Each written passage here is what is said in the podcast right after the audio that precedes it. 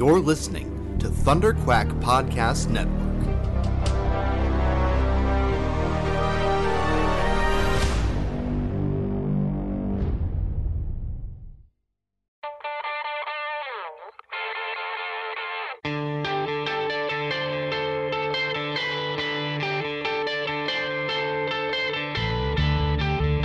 Hi, this is Joe Rubinstein. Where better to listen to me on the Epic Marvel podcast?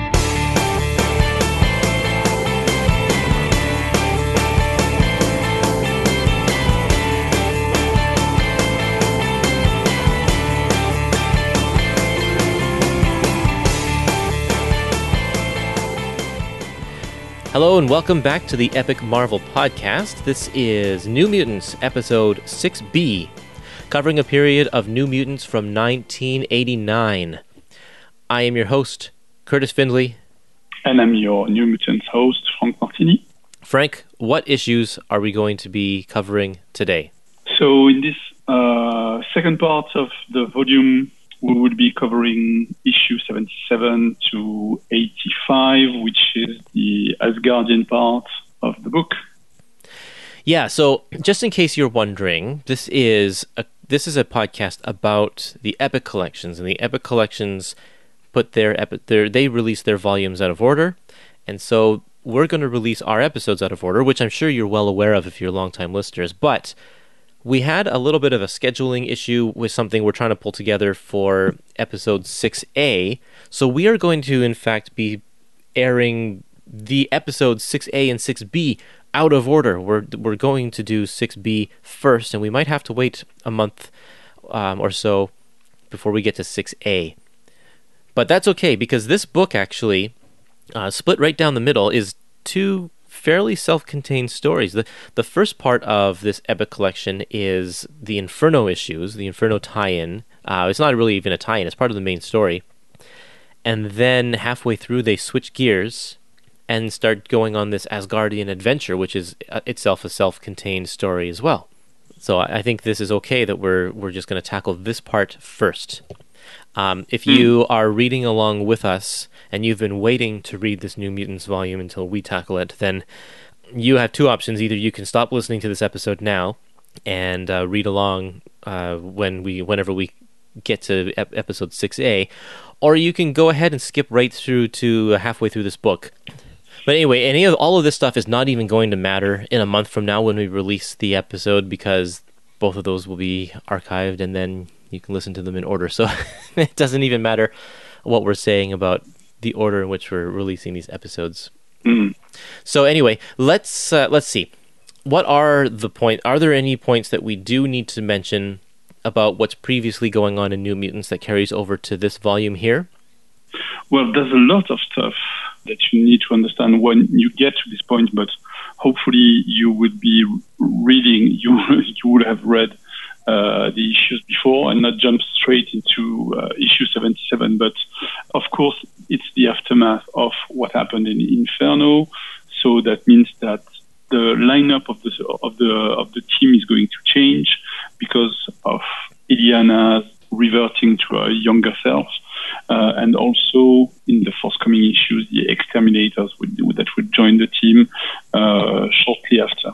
Also, issue 75 dealt with the fact that uh, the team and Magneto, who uh, had a fallout, and uh, so Magneto is no longer leading the team, and they have chosen to go their own way. And also in the Inferno issues, well, in the Inferno crossover itself, the Xavier mansion was destroyed, so the New Mutants have nowhere to go, and they have joined. Unofficially, they are located in uh, X Factor's ship uh, along with the X-Terminator. So that's where we are at the beginning of this issue. So it's uh, it's a complete change in the way the, the, the team is organized, and also for a, a, sh- a short per- period of time there would be a very limited amount of uh, related materials. The whole action would be taking place there. No, no real subplot happening. There was a very long subplot that took place during Inferno with uh, Moonstar having ish, Dani Moonstar having issues with uh, with visions of death. Everybody knew, thought you, you could have imagined that it was tied to Inferno, but we would very soon discover that it's not that. I think that's most of the things you need to know as you as you start reading this. I think uh, at the beginning of this epic collection, Rusty was broken out of jail. He was in, he uh, had Yeah. surrendered himself because his his mutant powers had killed somebody, and th- he was broken out of jail to go rescue the other X-Terminators, uh, his other teammates, and now he's being hunted by Freedom Force, and so we'll see that a little bit uh, later on. Yeah, and uh, funnily, I, uh, as I was working on the book uh, and preparing for the podcast, I read Inferno, the, the main Inferno stories once again. So I, I got a lot of information. I remembered a lot of information that was tied to that. And since I was reading uh, Mutants crossover, I went backwards and read uh, uh, Mutant Massacre. And actually, in the first issue of Mutant Massacre, uh, Freedom Force is already here hunting Rusty. So it's been going on quite for, for quite a while because it was in X Factor 9 or something like that. Right? So yeah. this is a, yeah. like a running gag or a running subplot in the it is. uh, in the mutant universe. Yeah, Rusty's the first person that they go after once they're formed because they're a newly formed government agency, and Mm. uh, yeah, Rusty kills somebody in X Factor number one, and Yes. X Factor tries to Accidentally, uh, accidentally. accidentally. Yes, it's not on purpose. His Mm. powers just manifest, Mm. and someone's caught Mm. in the fire, and uh, and X Factor tries to help him out and, and give him sanctuary. They battle uh, Freedom Force. It's at the beginning of this book where Rusty. Um, no, not at the beginning of this book. I think it's it's a it's, It's what in uh, X-Terminator 1. Yes, so yes, it's the first issue of the book. yeah where he gets where he get, gets arrested. No, no, he uh, commits himself. Right. Yeah, where he surrenders himself. Yeah, that's right. It's at the beginning of X Factor One. So this is a, this is this this storyline does kind of go back there. Yeah, it it is a kind of a cat and mouse situation between Rusty and Freedom Force for sure. And that would be the main subplot of the of the whole story also. Right. So it really ties uh, the the Rusty backstory is, is necessary to understand what's going on, even Yeah, though it doesn't get concluded in uh, that collection. You're right. It doesn't. Yeah. It it uh, we'll have to wait to see what happens. We have some listener comments on Facebook, but they all have to do with Inferno. So I'm not going to read them in this episode. I'll save them for episode 6A. Uh, yeah, people commented they really liked the Inferno story, and I really did too. Um, but people forget that this that there's a whole other story. Even though this volume is called Curse of the Valkyries, people are talking about it. And frankly, I I loved this story. I thought that this Valkyrie story was fantastic. I um, I prefer the, the the Inferno stuff myself. Yeah, I think I I think overall I think I like the Inferno stuff better as well. But this is not a forgettable story. I don't think. No, I think it's a pretty good story. I, I just feel that it should have been a better story with a few less issues, maybe. Okay, yeah, uh, I would more, agree. A bit more contained. I think I, I think there's a bit of too much filler in my opinion. And uh, if I have a, a global comment on this, it's the, uh, had it been more jam packed, it would have been uh, much more interesting. And also, this is the thing that you that you read, that you understand when you read uh, 80s comics, is that it's uh, there's a bit of uh, I develop the story as I write it along. So it feels like it's getting a long time to understand what the, the Hela's plan, for instance. Yeah. Uh, and you actually get to know that just before two issues down before the, the ending of the story. So this is the kind of situation that you see in 80s comics as they, you know, the, the story develops itself on the go. I would argue, though, that Louise had the end in mind because each issue introduces a significant element that plays a role at the end of the story. So, I mean, yes, Absolutely. yes, they could condense it and have two of those elements come into play in one issue, but it, it does. While there is an element of meandering a little bit, I think that she had all of the the milestones or like the the markers that she wanted to hit along the road here, and, and it all really comes together really really well. All of the threads fit into the into the finale. Absolutely. And and the, the finally the, the, the final issue really pays off. So Yes. that's what you would expect. And even with this open sort of open ending, uh, but finally really gets you what you would expect. It's Yeah. Great, great read.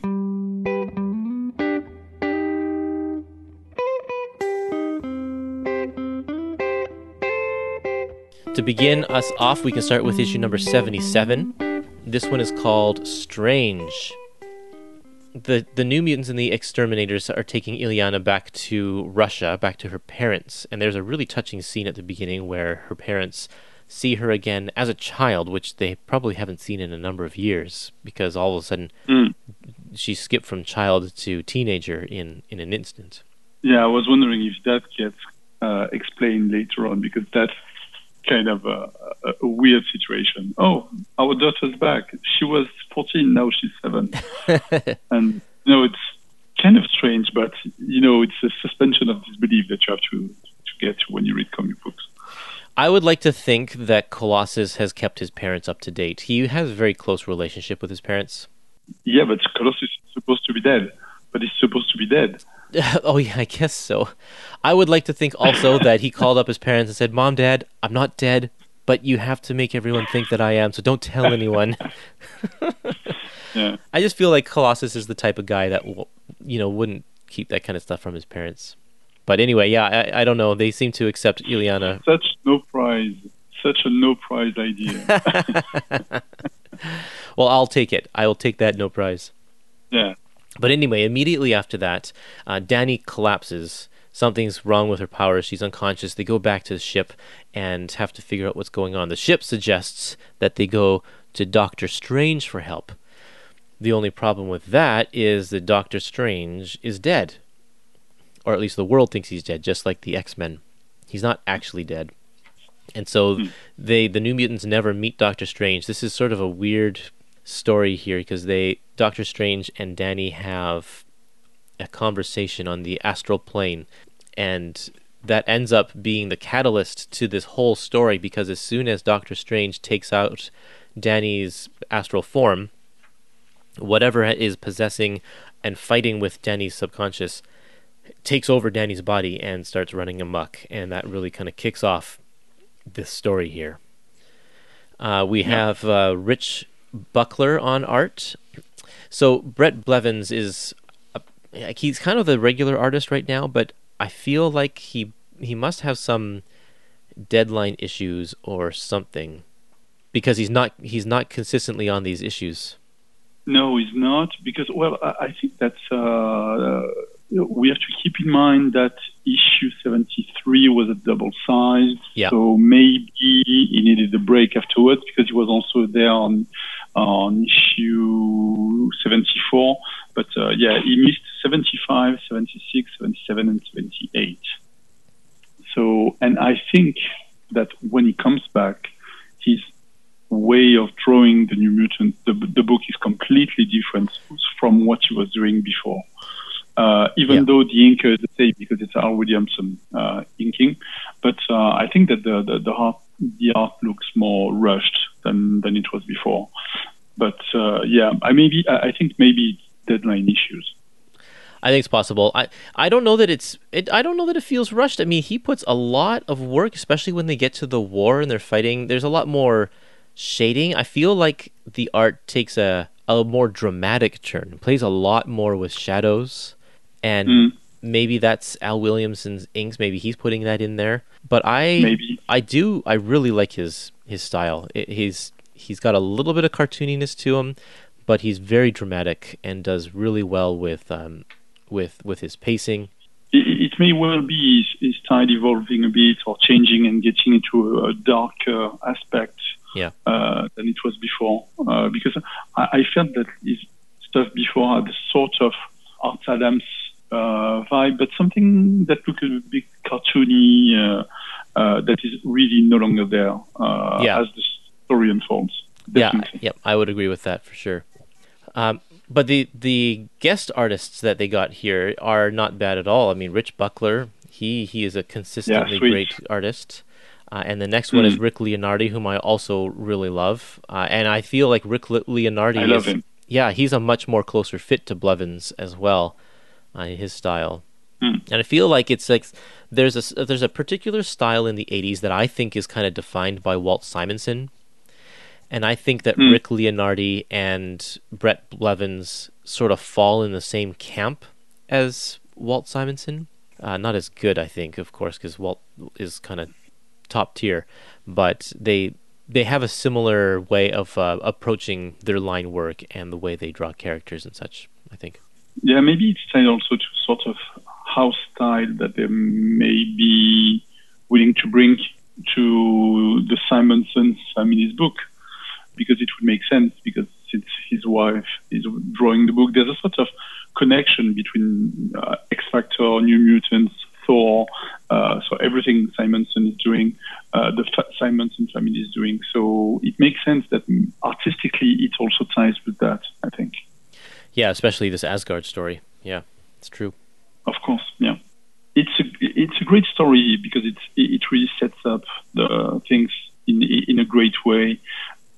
It, it continues establishing Rahne as a very central character in the book because she's such an empathic character, and it shows when you know she's dropping Illyana back to her parents, and and and we will see more and more that appearing uh, in the book as we go further. Yeah, I mean, she by the end of this story, though, she kind of takes a back seat. Uh, she's not used as effectively, I think, toward the end of the book as uh, she is at the beginning. Um, in fact, there's one key thing that I would have liked to see in the end, which we'll get to in the final issue. Uh, that that doesn't happen. That that involves Rahne. But yeah, this is this was a good. This was a fun issue just to see Doctor Strange where he's at right now. Uh, I think this is slightly before he gets or no, maybe this is right around the time where he's got his own title again, the Sorcerer Supreme title. Mm, Maybe the, maybe the time when he's, uh, he has his own title with uh, Roy Thomas and uh, Jackson Guice Yeah, could be that time. he's got the eye patch. Mm, So exactly. that's that's Yeah. the signal there that he this is around the time where he's got yeah the the return of Roy Thomas to Doctor Strange. It, it's just really weird because if you read that and you're not familiar with what's happening in Doctor Strange at the time, you can't really understand why he's not presenting himself to the to the New Mutants and uh, why he's appearing like that uh, as uh, Stephen uh, Sanders at the end of the issue as well. Right. So it's a bit co- it can be a bit confusing if you're not familiar. So there may be uh, an interest in digging a bit that stuff. as well. Exactly. Well, and that's the brilliant part is that it gives you just enough information to know that you know the world thinks I'm dead, so I must hide, which is why I can't talk to these guys. That's all you actually really need to know. And if you want to know more, then you're encouraged to go buy the Doctor Strange issues. So it's kind of Hmm. nice marketing strategy there, right? Yeah. Well, it's very Marvel in the 80s. Yes. So makes sense. Yep, that's for sure. Yeah, and then at the end of this issue, we find out that Hela is watching everybody. We know that Hela's the main villain because she's on the back cover of this epic collection. But if you didn't know, if you were buying these one by one, like issue by issue, then this would be a, a pretty big reveal that the reason why uh, Dani is having Mm. problems is because of Hela. And also, I think that the, this final page, and especially the the, the Hela uh, drawings, looks a bit Sal Buscema-ish to me. Uh, a bit like uh, what, the, the art style on uh, on Thor at the, at the same time. Oh, okay. Well, it may be just me. Um, I would have. You know what? I. This is going to sound terrible, but I've never read the full Walt Simonson Thor run yet, so I am not as familiar with the way that Sal tackles these characters. Well, that's definitely something you you, you, you, must read because I I know it's not out uh, as an epic yet, so that's uh, that's the thing. But uh, the the, Yeah. the visionaries volumes are fantastic. Well, I bought the first Walt Simonson Visionaries book, Mm.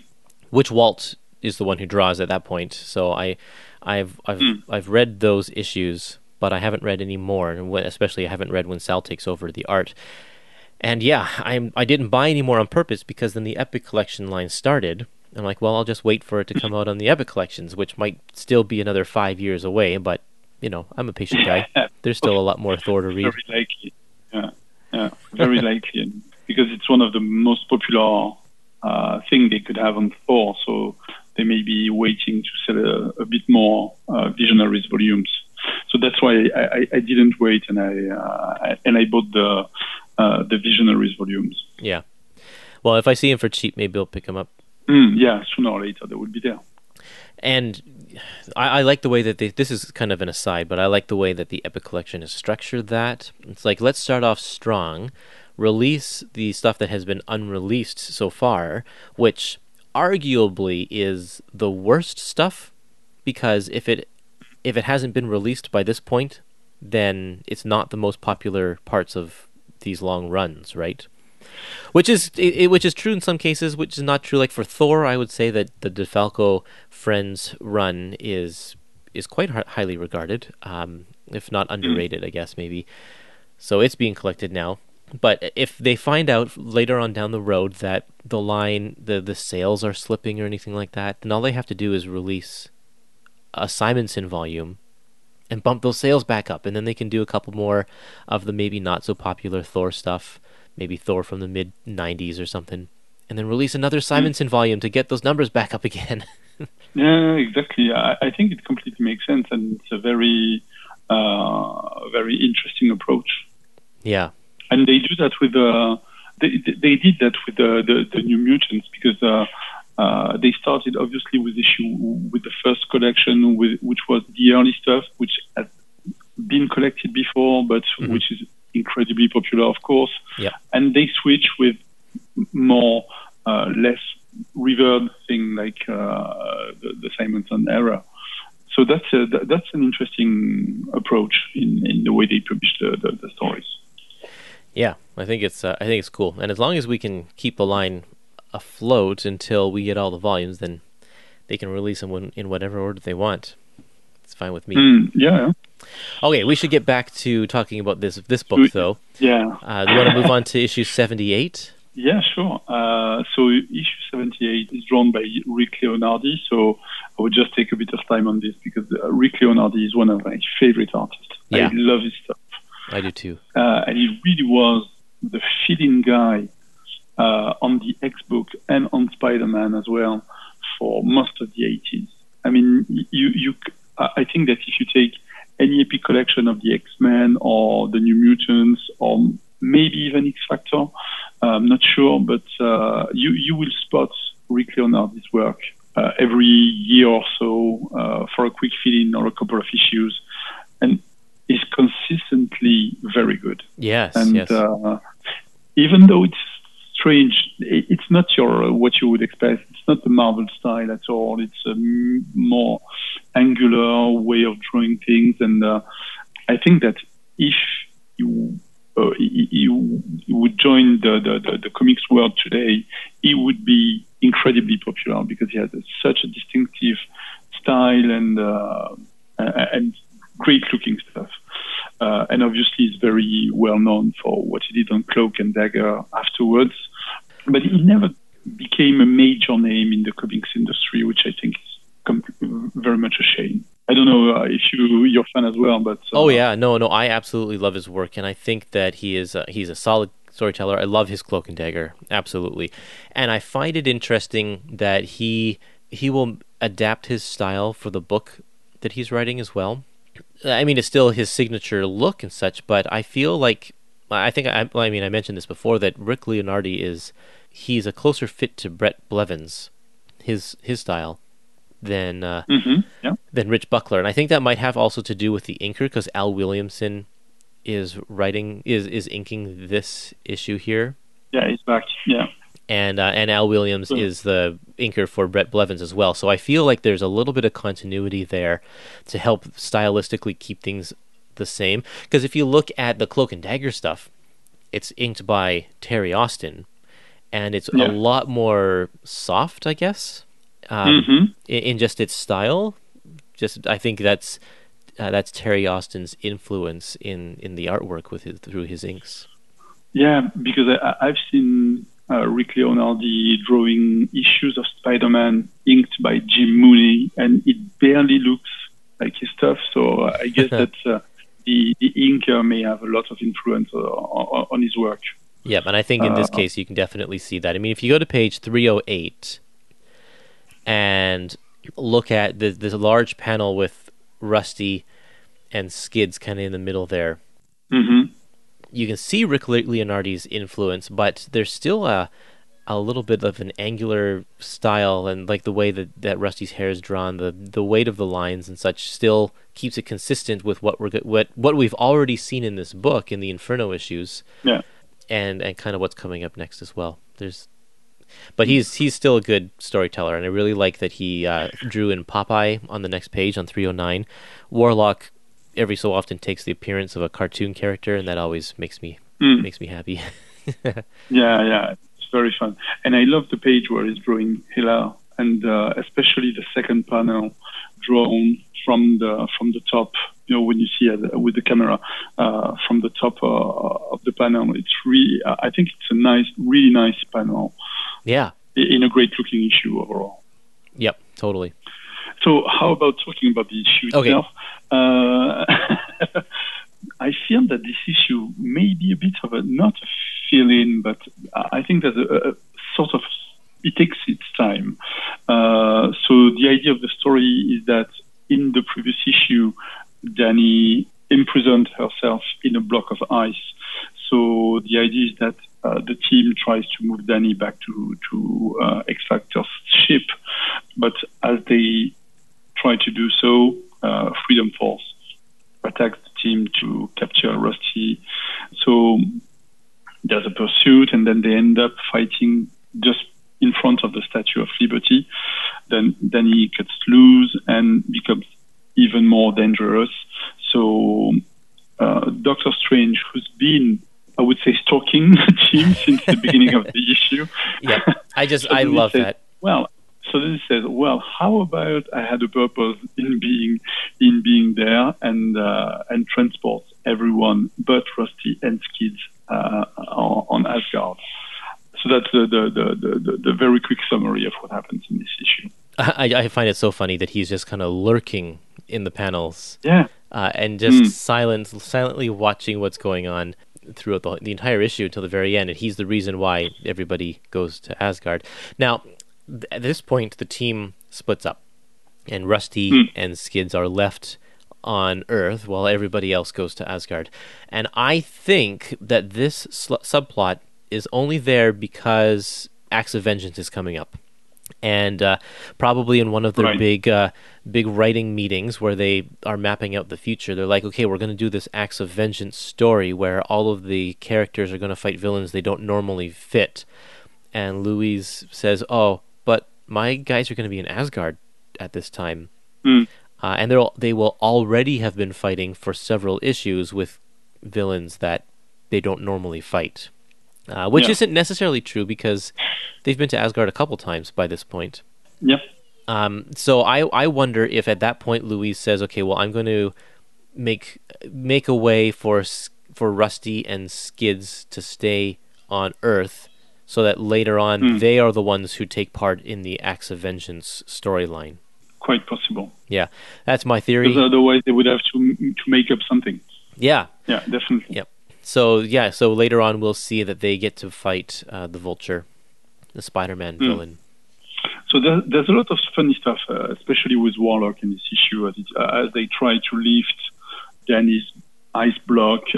So it's completely goofy in, in a more uh, dramatic stuff. So it's uh, it's real it's real nice to, to manage to keep a bit of fun in the in the book because the book, even though there's, the, it- it's been there since the beginning of the, of the, of the collection, because the the Inferno stuff was quite dark, Yeah. uh, but very fun at the same time. So they managed to keep that uh, very well uh, balanced, uh, I think. Yeah, you wouldn't expect the, the, the team to try to, to lift a block of ice for four pages, but it works in a very funny way. So, so that's nice.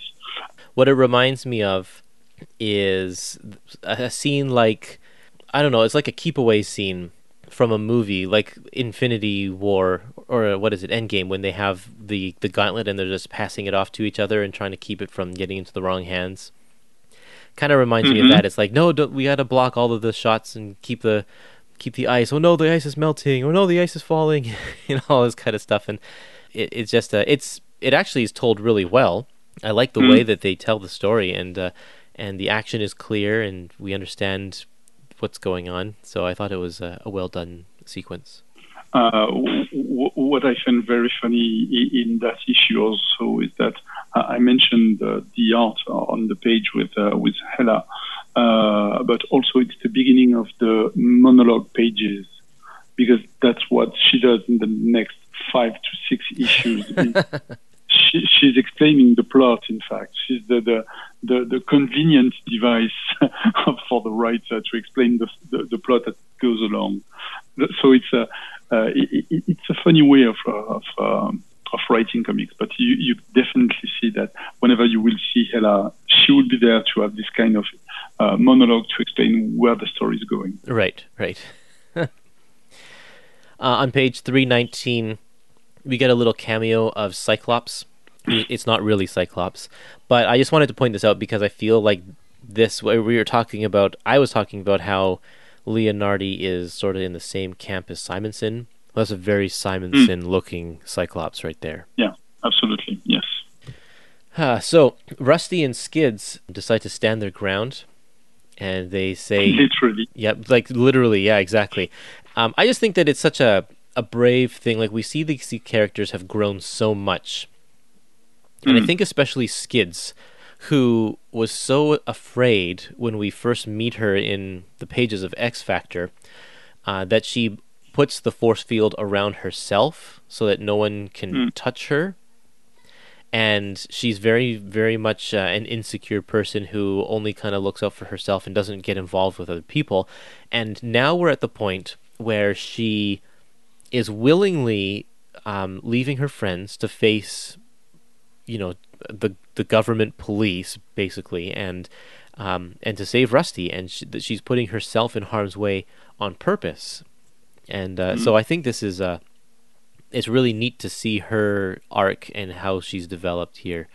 So uh, yeah, it's I I haven't read the final volume of New Mutants.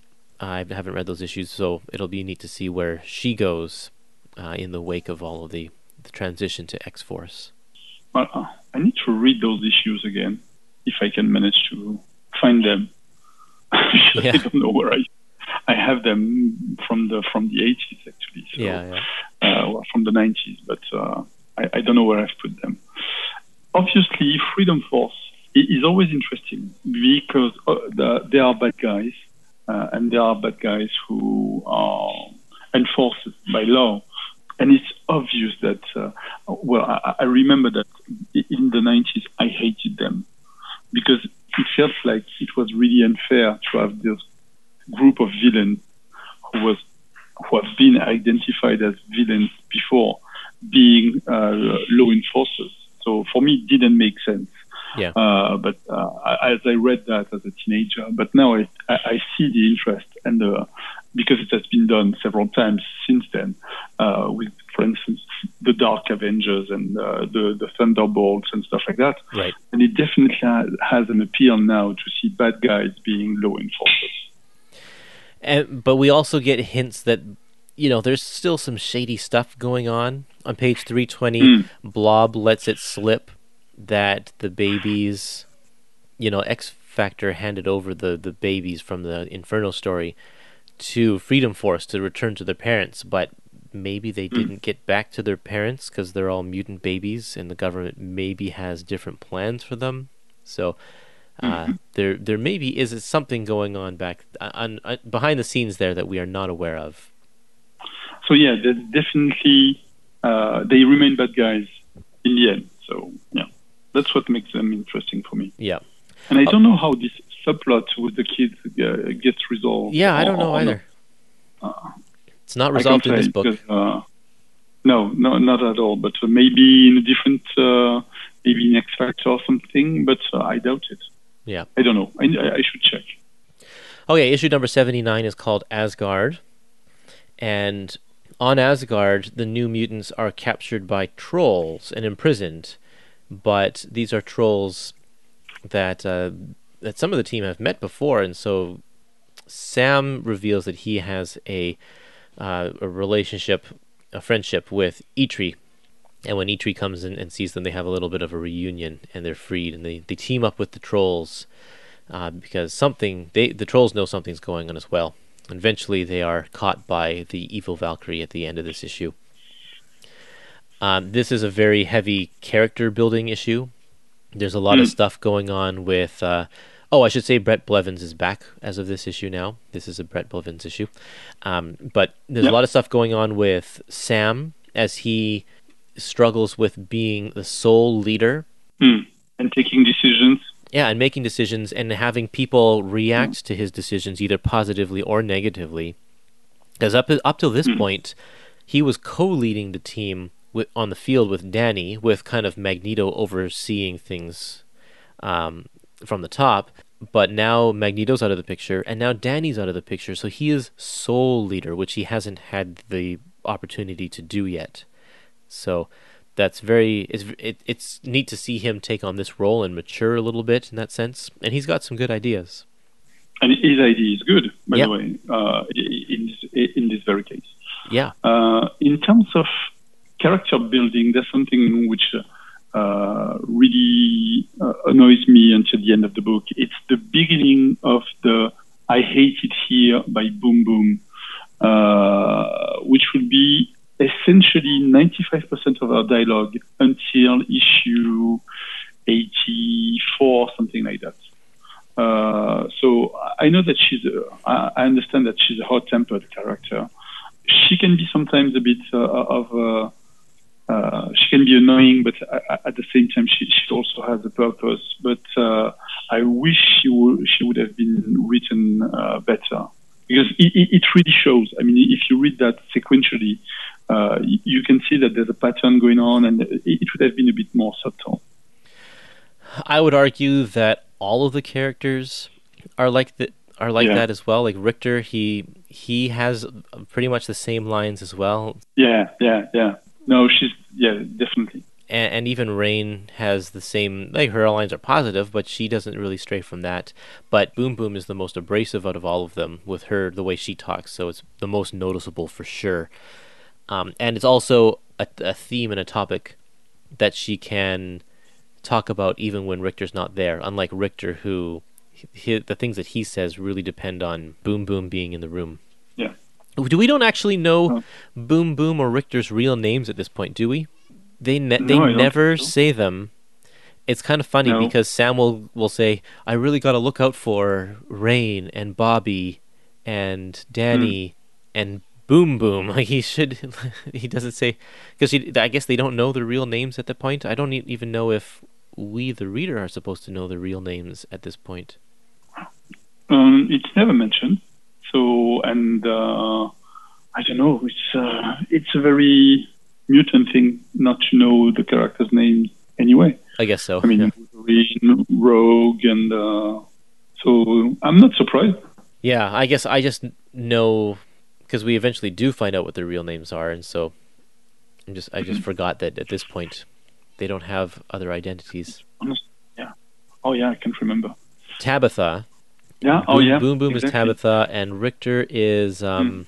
I, I think uh, it may be in um, uh, in X Force or well later in the run that we, we find out. So Rictor is called Julio. Julio Steven Richter. So his last name is actually Richter. yeah, right. Yeah, that's a very. Yeah, it's not written well. the same way, but pronounced the same way, yeah. The other, the last thing I before we move on, the last thing I want to say is that Rahne tries to uh, contact Dani because they have a because Dani can communicate with animals. So when Rahne is in her wolf form, they ha- they have this special link, but it really mm. backfires this time, uh, and Dani completely rejects the the link that Rahne is trying to set up, and it's a yeah. it's kind of, it, it shows how far Dani is, is changed and is no longer the Dani that we know. So the, the, the two pages where the, the New Mutants are trying to, just before Eitri uh, entered the, the, their jail. Uh, they are just having fun and uh, you know playing with things and uh, trying to to uplift uh, Rahne's and Warlock uh, mood.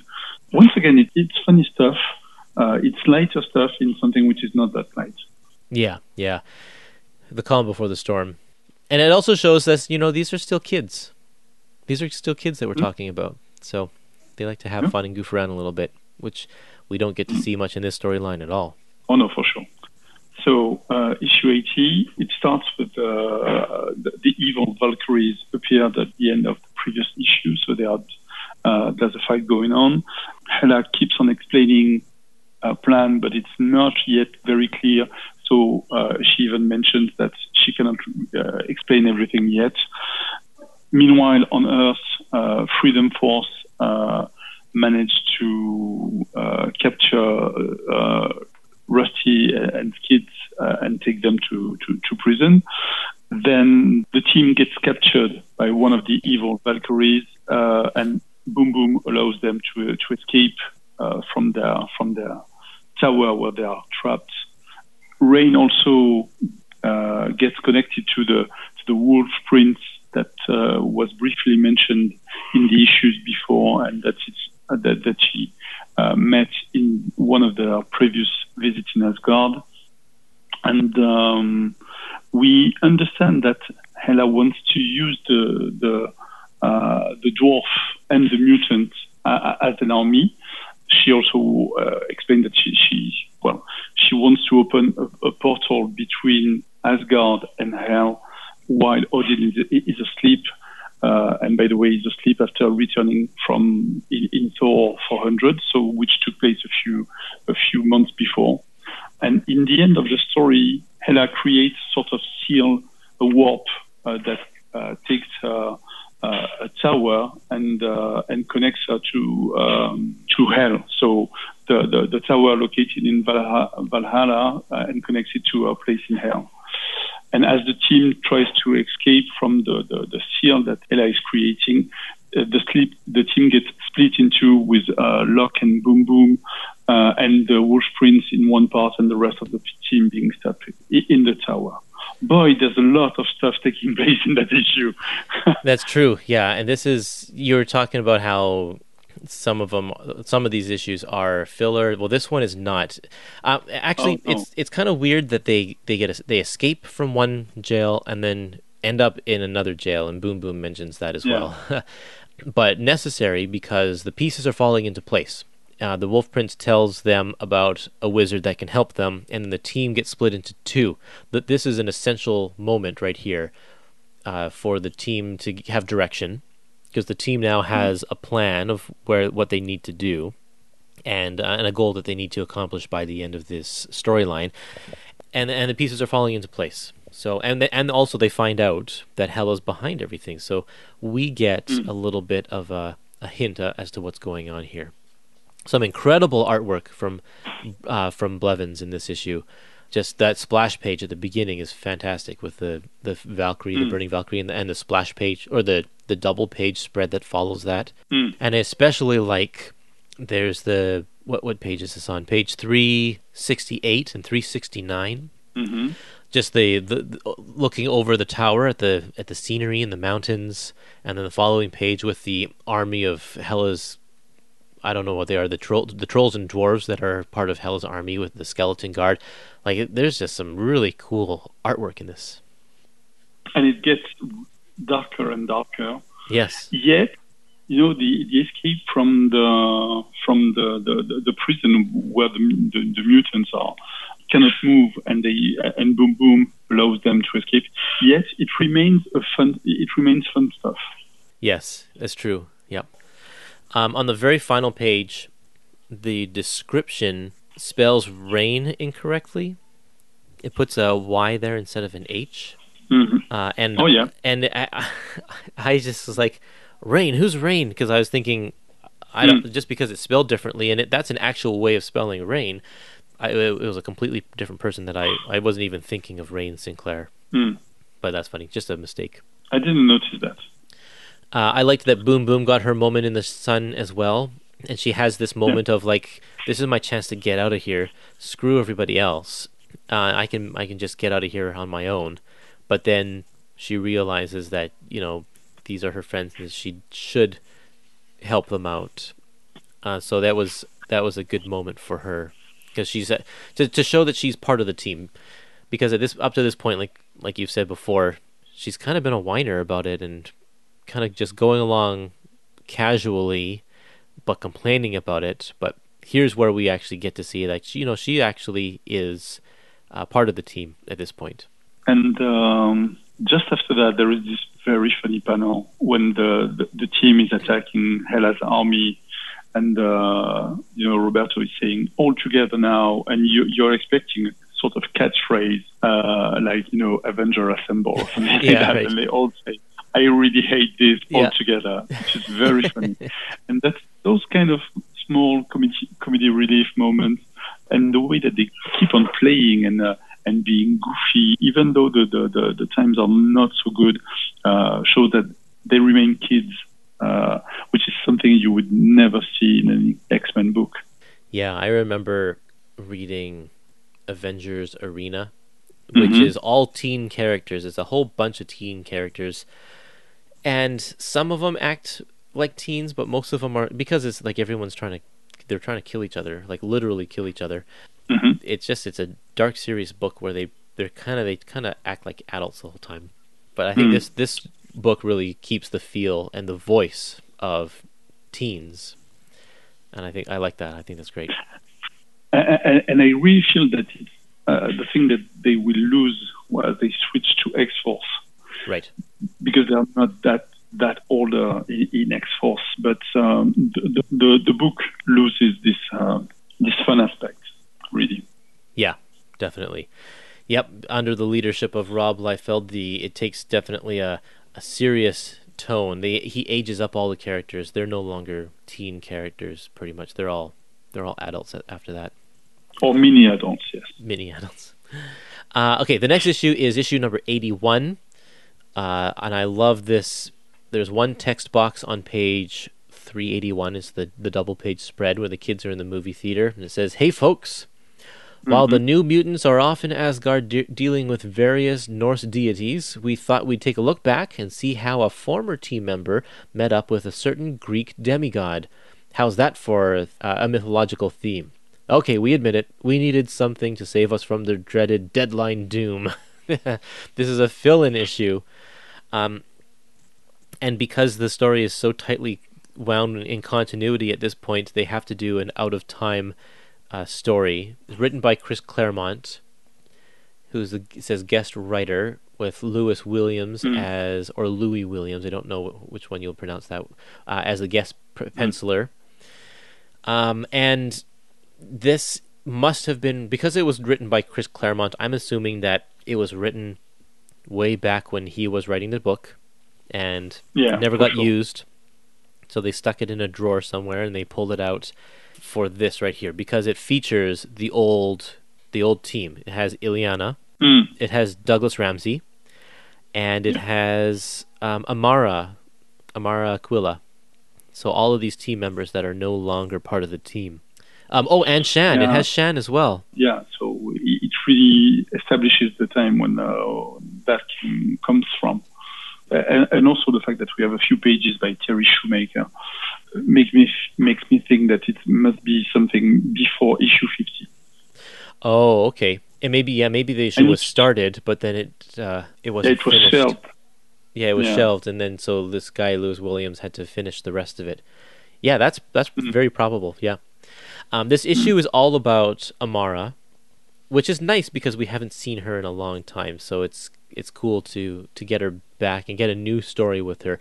But we start the the issue at the beginning poses this question of which gods are real and which gods are not. Because you know, there's the Christian gods, and there's or the Christian god, one of them, and the Greek gods and the Norse gods, and they all kind of they all exist in this Marvel universe. And this one guy sa- says, "Well, how how can you prove to me that your God is real?" And. Am- Amara says, "Well, I've met my God, which is who is Hercules, and so this is the story of how she meets Hercules. And at first, doesn't believe that Hercules is the real deal because he's like a movie star and, and a womanizer and like not the typical god. But through the course of the story, we find out how how he is helpful to the people of Earth, and uh, and so it's a it's a nice touching story. I like how they keep up the the whole um, Hercules is a movie star thing because that's something that happened way back in the in the pages of of Thor back in the the Lee Kirby days when Pluto mm. was trying to trick Hercules into becoming a movie star. Um, and and and yeah, just the watching Amara slowly kind of put the pieces together of that this guy is who he actually says he is. And and there's one text editor's note that says this story occurs before the destruction of the Avengers mansion and the incapacitation of Hercules in Avengers 274. That's the Under Siege storyline.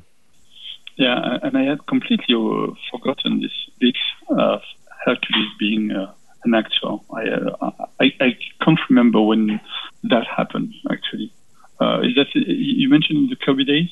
Well, it's way back in the '60s when, okay. like right when uh, when Hercules is first introduced. Mm-hmm. Thor, in the pages of uh, Journey into Mystery. Oh, okay. So, so, so, yeah, that early. Okay. I yeah, yeah, yeah. Way, way back then, because uh, Hercules comes to Earth and Pluto disguises himself as a um, a film mogul and and recruits him to be a movie star, and that kind of sets Hercul- Hercules on this path of making some movies and such. Okay. I, I haven't read those uh, issues in, uh, in, in, quite a long time, so yeah. Uh, always good about the, this book is that the fact it's inked by Joe Rubinstein, so always you're always sure of getting very consistent, consistent uh, work from him. No matter what he inks, it always looks good. Yeah, yeah, yeah. I would agree with that for sure. He's so solid. And I think he, I know why he was always on because he, I think he did a lot of filling issues because he was incredibly fast back then. Uh, I had the chance of uh, uh, meeting him last year so, and I had a, a very long conversation with Joe Rubinstein in a, in a French convention, and uh, and he was incredible, and told me that he was, he was incredibly fast then. So that's why he was always doing that book and that book and that book and that book. So he never stuck to to one title. Uh, but that's why if you get a feeling issue, you're very likely to get him as a, as an inker because he would give a consistent look uh, to whatever you throw at him. Mm. Wow, yeah, that's uh, that's very true. There's a great shot of the, there's a great panel of uh, splash page panel of Hercules when he uh, meets Amara. It's it's an unusual uh, way of drawing, and uh, the, the way the perspective is drawn is very interesting. Yeah, they give you a a worm's eye view perspective. The camera's really low, but that's in order mm. to make him have this godlike status, make him larger yeah. than life, you know, and she's obviously on the ground as well, looking up at him. So we're we're looking up at him as well. Uh, yeah. it, it's a very nice drawing. I like it. Yeah.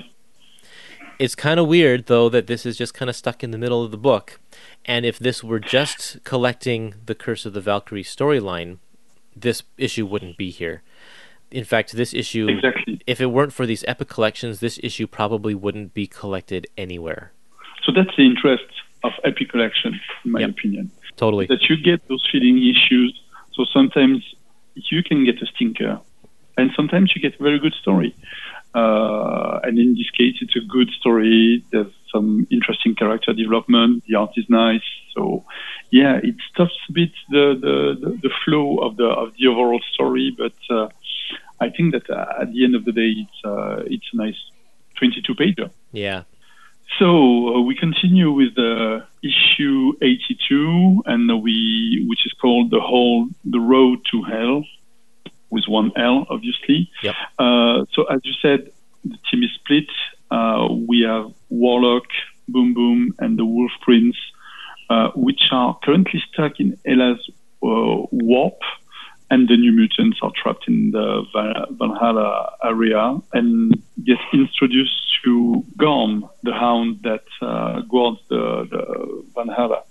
The, the, the, first three manage to to get out of the, the, the trap they are they were into, and they go to Asgard to warn Odin about Hela's plan. But obviously, three kids, uh, well, two kids and uh, and a robot-looking creature, they, they are not believed, so they get captured.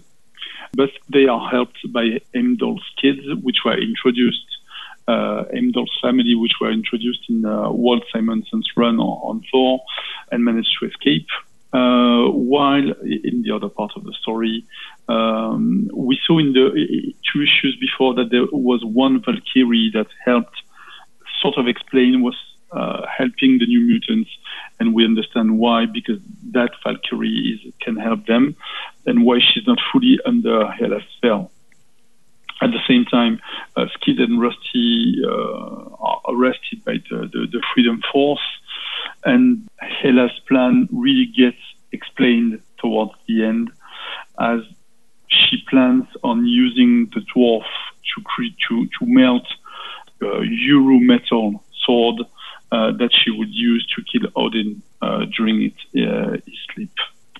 And towards the, the end of the issues, all of them have been captured the New Mutants by Hela and the three remaining members of the team by Frost Giants.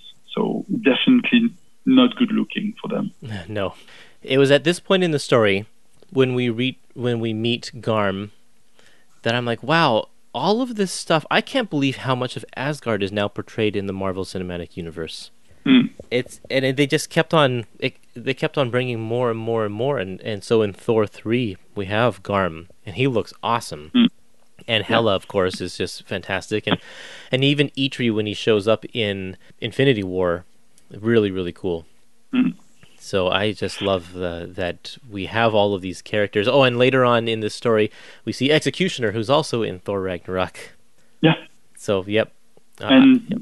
who and the executioner was dead, and that's why he's in Valhalla uh, because he died in the pages of uh, Walt Simonson's Thor.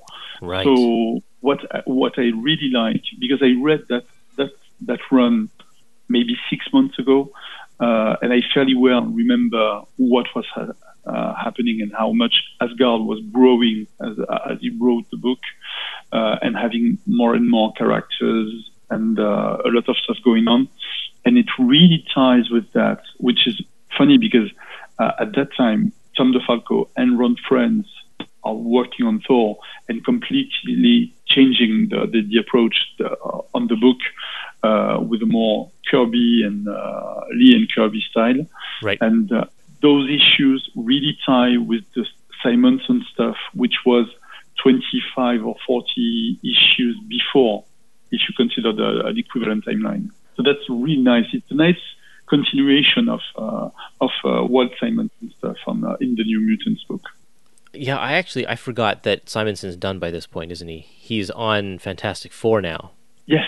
Yeah, yes. yeah, yeah. I totally forgot about that. You, you, if you haven't read it, of course, you, you don't know what happens with Odin during the, the but it, Odin comes back in Thor 400, if I remember well and that's when he gets into this his sleep as he recovers from what happened in Thor 400. So that's why he's asleep.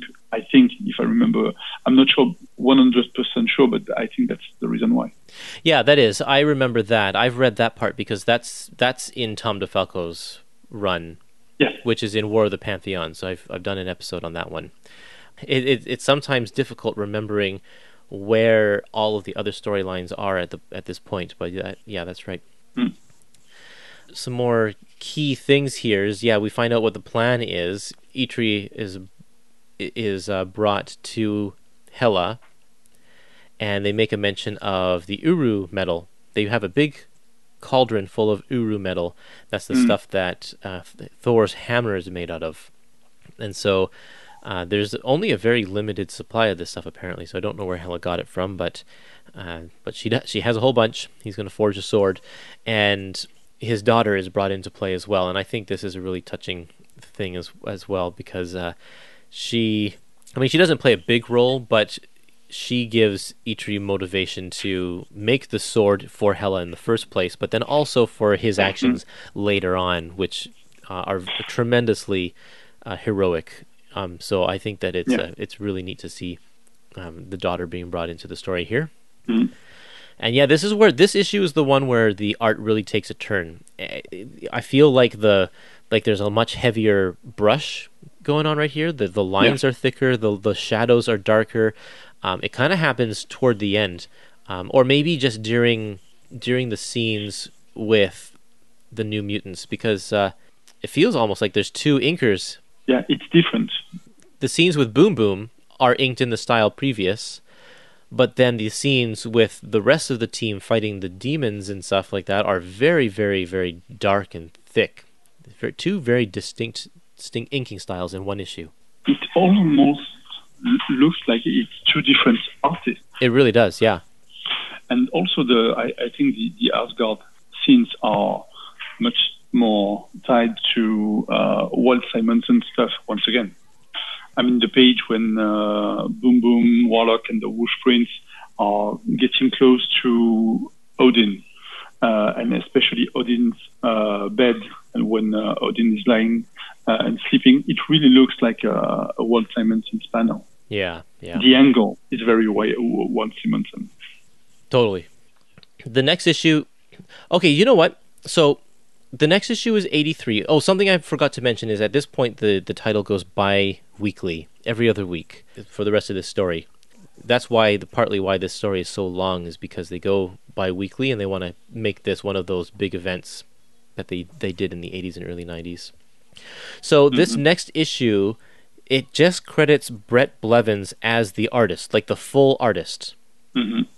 And if that's the case, I think that possibly Bret Blevins inked his own pages in the previous issue, uh, the the of the Asgard scenes, because Yeah. the style of the inking in this issue is exactly the style of those pages in the previous issue.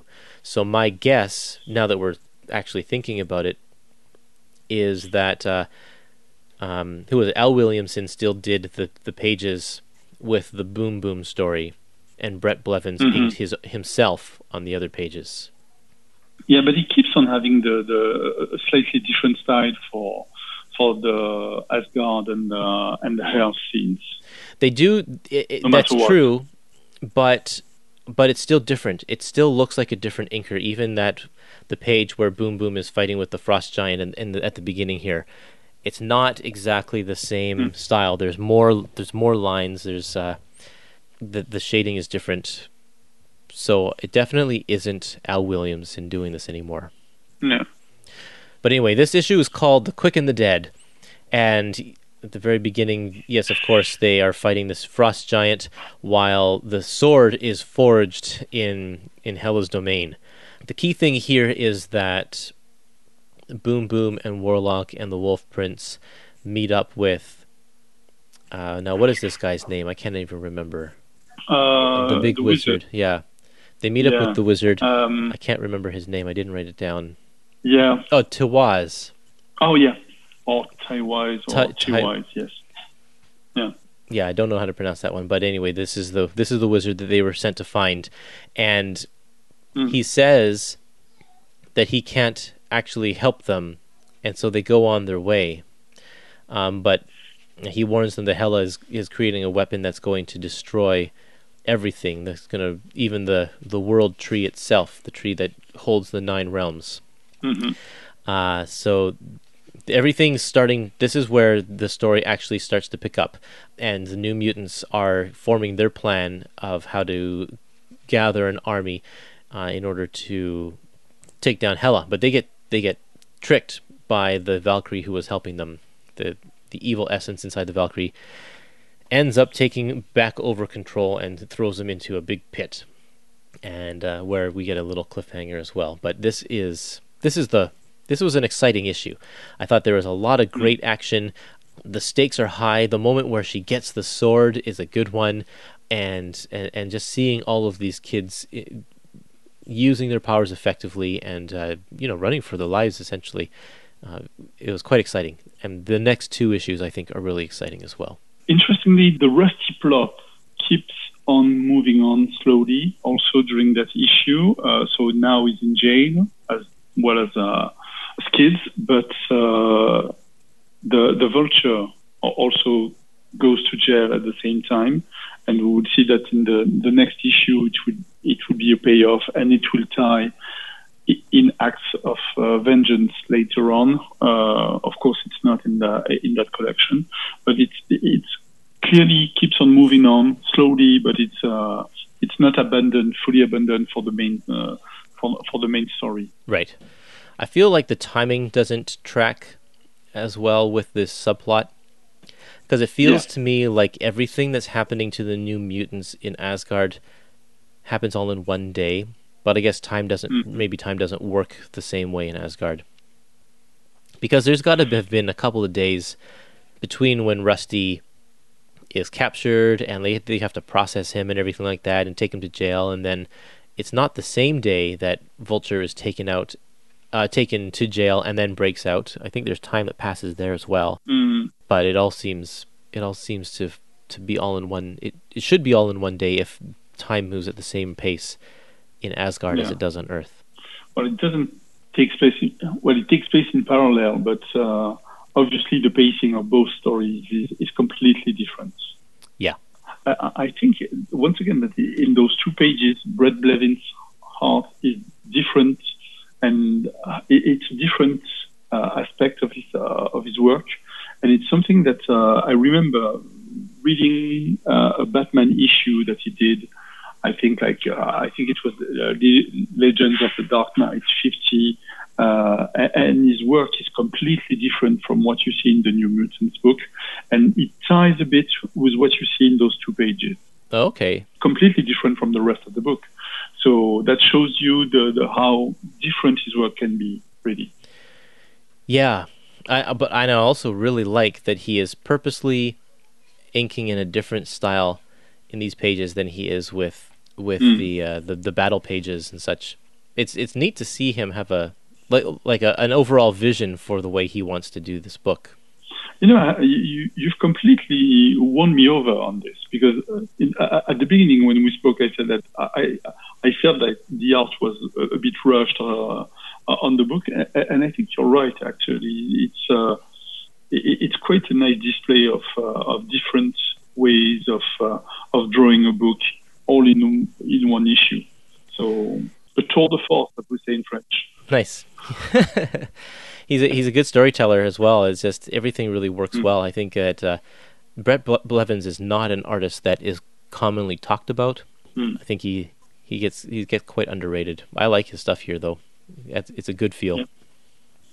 Okay, issue eighty four, uh, which is uh, the, the, the perfect example of the penultimate issue of yes. a major event. Definitely. That's by the book.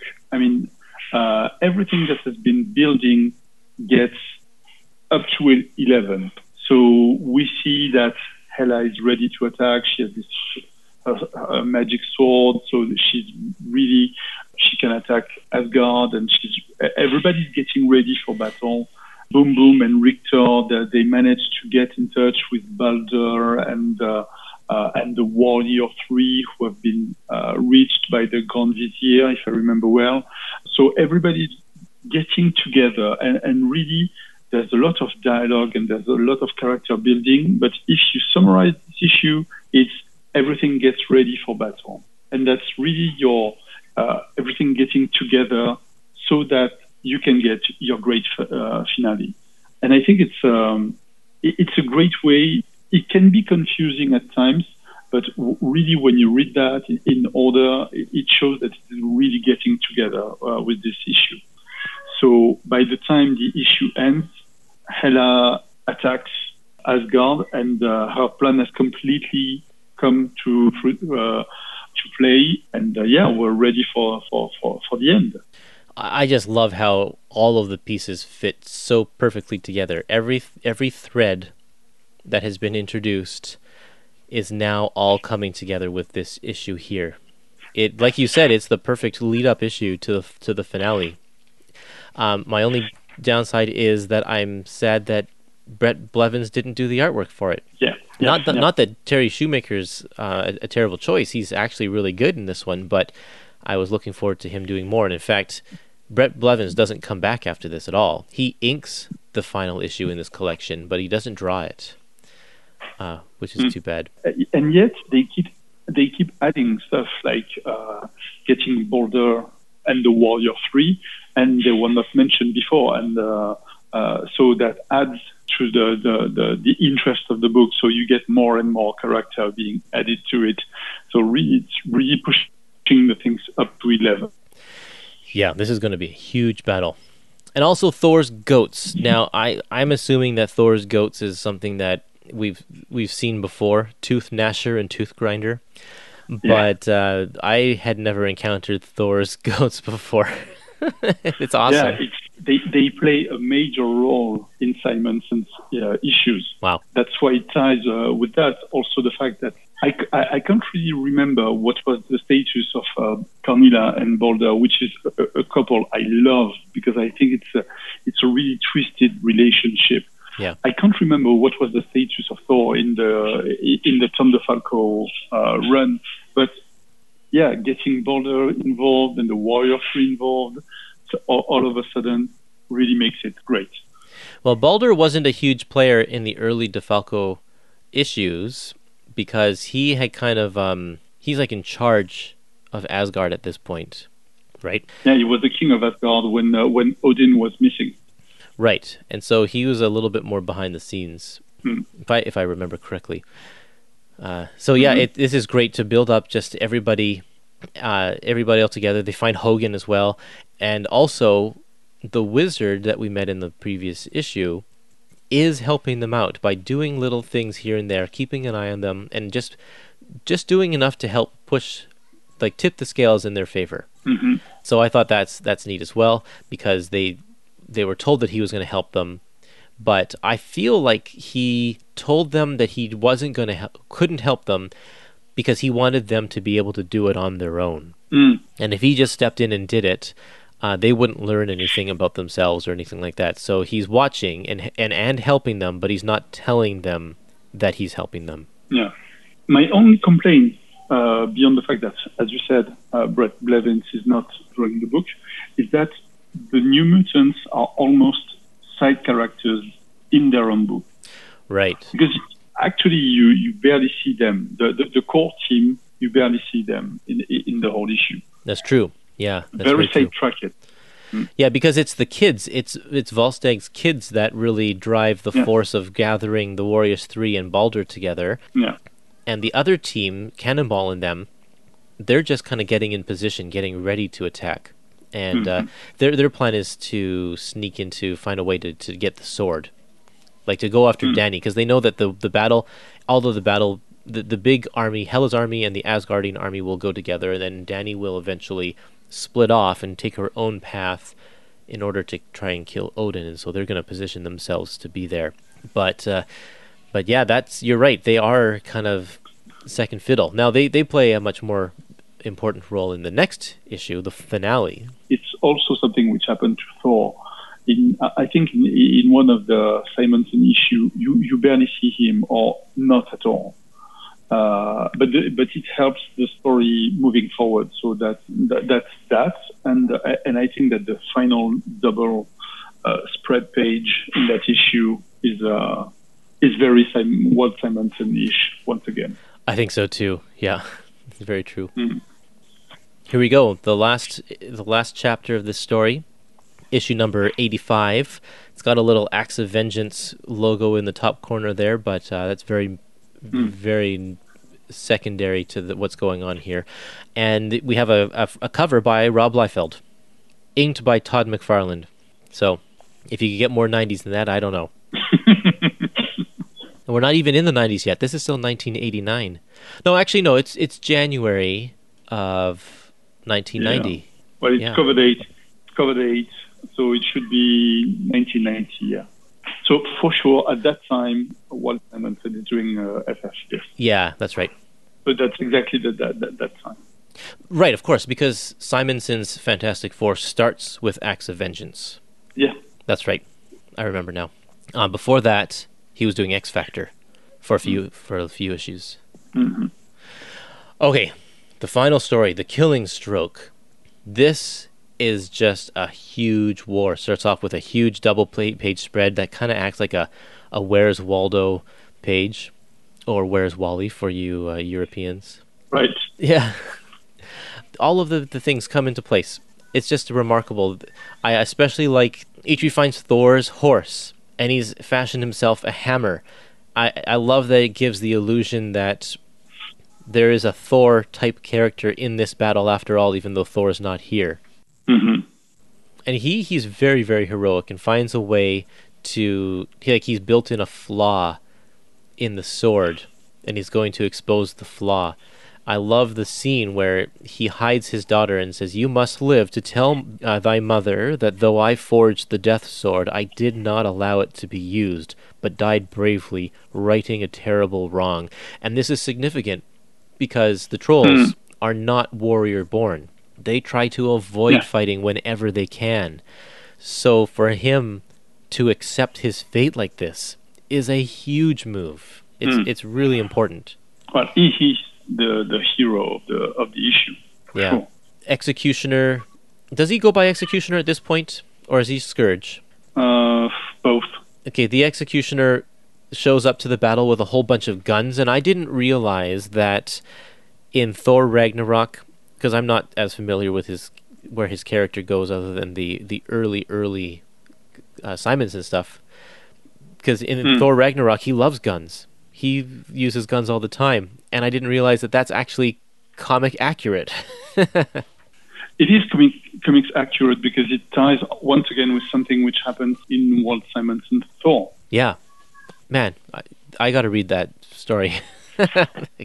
I should get on that. It, actually really helps getting the vibe of this this story, precise story. Really, I'm it's sure. the closest thing you can get of, of a continuation of uh, uh, of Simonson's Thor uh, without having Thor, because uh, all along it sounds like, well, yeah, why don't we have a Thor cameo?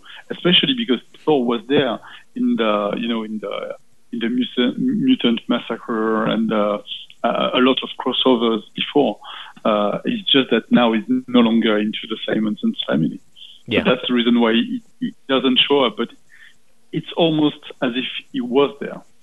Uh, there is a, a brief subplot with Rusty. The, the Vulture escapes from jail, and Rusty kind of grabs onto him, and he and Skids escape jail not because they want to escape, but because they want to stop the Vulture, which is not going to help their case at all. But we don't get to see the final battle that'll happen in the next issue. Um, but the the climax of this whole issue is the fight in Odin's bedchambers, and I think that's hilarious. That it's like there's this huge battle going on right beside Odin, who is fast asleep, and Odin's not waking up for it. But you said the New Mutants are absent in the last issue. Well, this issue they're very present, and they are very uh, in charge and in control. Not in, not totally in control of the situation, but they managed to overcome um, Dani's Valkyrie, evil Valkyrie situation, and bring her back. Just they destroy the sword. And the, I mentioned at the beginning that there was something that I would have loved Rahne to do, but that she didn't do, because she tried connecting with Dani as a beast earlier in the story, and it didn't work. And I really, really would have liked to have her do the same thing here, and maybe actually break through, and then have Dani, you know, fight for fight the the thing that's within her Mm-hmm. um, which isn't the case. Instead, it's Cannonball. Cannonball does his cannonball thing, and runs right into the sword, shatters it. There's a there's a huge explosion, and everybody's just kind of on the ground, back to normal. It was a, I felt like it was not exactly the way I wanted the situation to to be resolved, mm-hmm. but I mean, it is what it is. So, but it, it still was a good ending. I I thought that this final issue was action packed and really exciting, and um, a good finish to the story. Yeah. And uh, I've chosen not to read the, the, the, the upcoming issues, but it really feels like you're waiting for something more after that. I felt like the, the uh, having this uh, last page with uh, Dani you know, most of the team being hurt and uh, and so on and so forth. It, it, it doesn't really. It feels like an ending, but uh, at this, uh, you also wish to, to to to keep on reading and to find out what's happening to them. But as soon as this issue is over, Rob Liefeld takes over. He they Mm. they really promote him at the end of this issue as well, with nice big letters. Welcome to the new new series artist Rob Liefeld, and there are 15 issues left of this series Yeah. before it turns over to X Force, and so com- Yeah. moving forward now, it's kind of just all set up for what's gonna happen the, for the big change that's coming up next. and I think the book is. Uh, I I don't remember, but I I definitely re- uh, think that. Uh, well, you, you, we have to keep in mind that uh, issue 88, which is I think the first appearance of Deadpool, right? Uh, Yes. It's just three issues down the road. No, it's the first. No, of 98. Cable. 98 Uh, Uh, no, 88 is the first appearance of Cable. right. So it's really it's really close. So The end is near. yeah, yeah, yeah. So it's really getting there immediately. And I think that uh, I don't know how long Louise Simonson stays on the book, but um, Not long. uh, but uh, yeah, yeah, yeah, absolutely. Well, what do you think of this book as a whole? Oh, it's how much action can you get for forty bucks? I know. I mean, you get two terrific stories, one very complete, very different one from uh, from another, both great, cool art, great writing by uh, by Weezie Simonson, coherent from beginning to end, character building and uh, great storytelling. I mean, honestly, it's great Marvel 80s stuff. it's really just like some of the top talent of the time. And I feel, and I mentioned this, I I feel like this book had a few things going against it for me personally.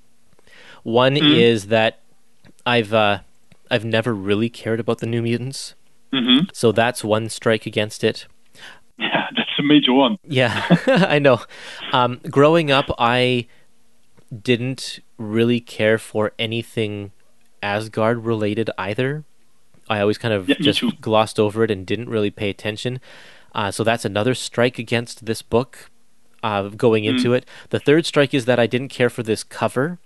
Uh, especially with the, the logo being off center, it just looked kind of weird. It had a weird negative space in the top left corner, and um, it just I it I didn't care for it, and so I you know I Mm. bought this this volume because I've been buying all of the Epic collections, but I was in no rush to read it.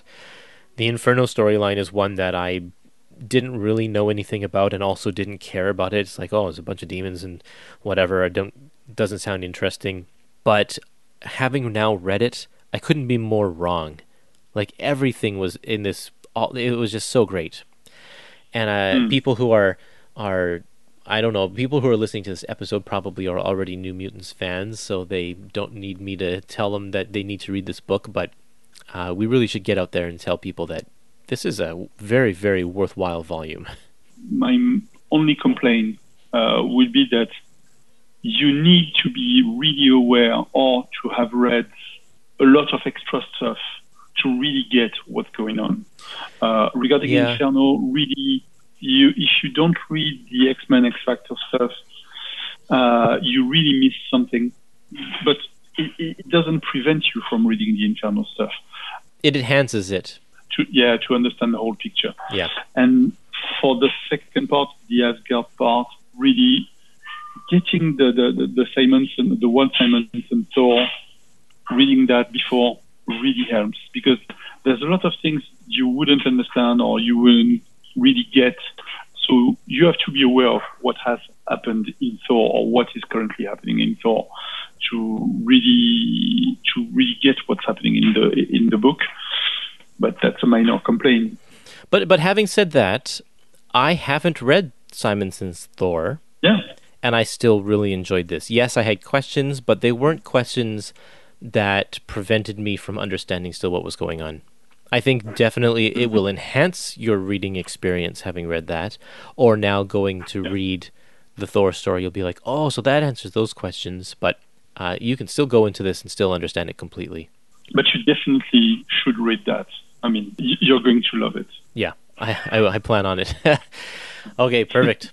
Well, that's that's that's it. There's only a, like one page of bonus features here, a couple of original art pages that are uh, positioned four to a page, so you can't really Yeah, see even what's going on, but they're there for what it's worth. Uh, a few panels also from the um, Marvel Encyclopedia Oh, of yeah. uh, Gossamer. That's a, a few things here and there, but not not much bonus material really. One one ad. There's a beautiful painting that's uh, Mm. placed between issues 75 and 76 that Bret Blevins painted of just a, a capturing a moment from Inferno, and it looks really really cool. Yeah. But yeah, solid, solid book. I'm glad I read it. I'm glad that Yeah. you were along the journey to help me through it as well, explaining a few of the the Walt Simonson Thor things. So I appreciate that, Franck. Thank you very much. Pleasure. And the next time that we're that next time that you were on the show, um, other than of course we're going to be doing the Inferno ep- episode, so you can you can look for Franck there. But I think next time we should go back over to early Spider-Man and maybe finish up the Ditko run. What do you think about that? Yeah, that would be great. That would be great. It's uh, by my bed, ready to be to be read. I've been saving that book for a while, and then we would be ready to jump into the Romita stuff. But, Oh, yeah. uh, there's a lot of stuff to cover on uh, Silver Age Spider-Man stuff. Right. So that's cool. And then we will have very likely. I think we uh, we shouldn't wait too much until we get the the Bill Sienkiewicz New Mutant stuff Right. because it's yeah. going to be a very interesting book. In fact, we should. Uh, I, I think we should definitely plan to tie that in when the New Mutants movie, as long as they stop pushing the date back, uh, we'll tie it in with, with whenever that's released. Yeah. yeah, yeah, for sure. Yeah. Perfect. Okay. Right. Well, thank you once again, Franck, for joining us on this episode. Take care.